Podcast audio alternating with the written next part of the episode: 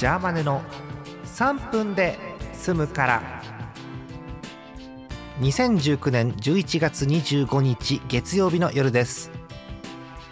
いよいよ本格的に冬が近づいておりまして今年年内11月12月のどっちかに札幌に行こうなんて思ってたんですけど見たらもう雪景色なのね。大変。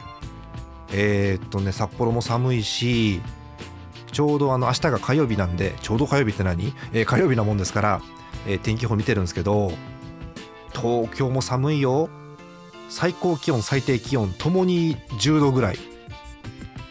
寒いね、えー、札幌は、えー、最高気温が4度くらい。4度。はあ。最低気温が氷点下2度くらい。はあ。寒いね。本格的に冬かなという感じがしますけども。まあ道民経験者としては4度まで上がるのでちょっとは溶けるかななんて雪が溶けるかななんて期待はするんですけどもね。そんな感じの気温でございます、えー、そんな寒いんですけれどもお休み前の3分間どうか邪魔でにお付き合いください。えー、ポケモン面白そうなんだよね。もうツイッターをチラチラっと見てるとねもうあの何ですか。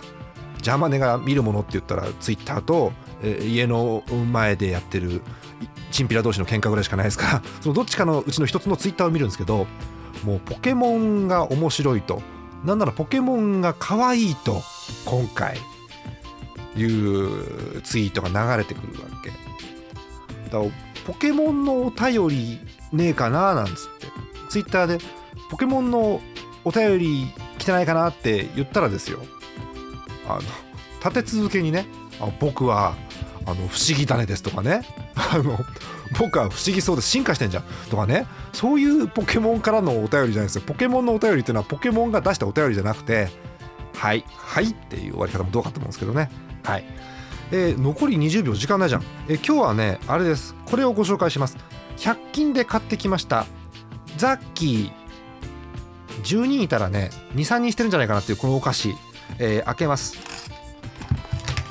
えー、箱から開けるの時間ねじゃ残り15秒、えー、袋に入っていてあのビックリマンっぽいウエハースです。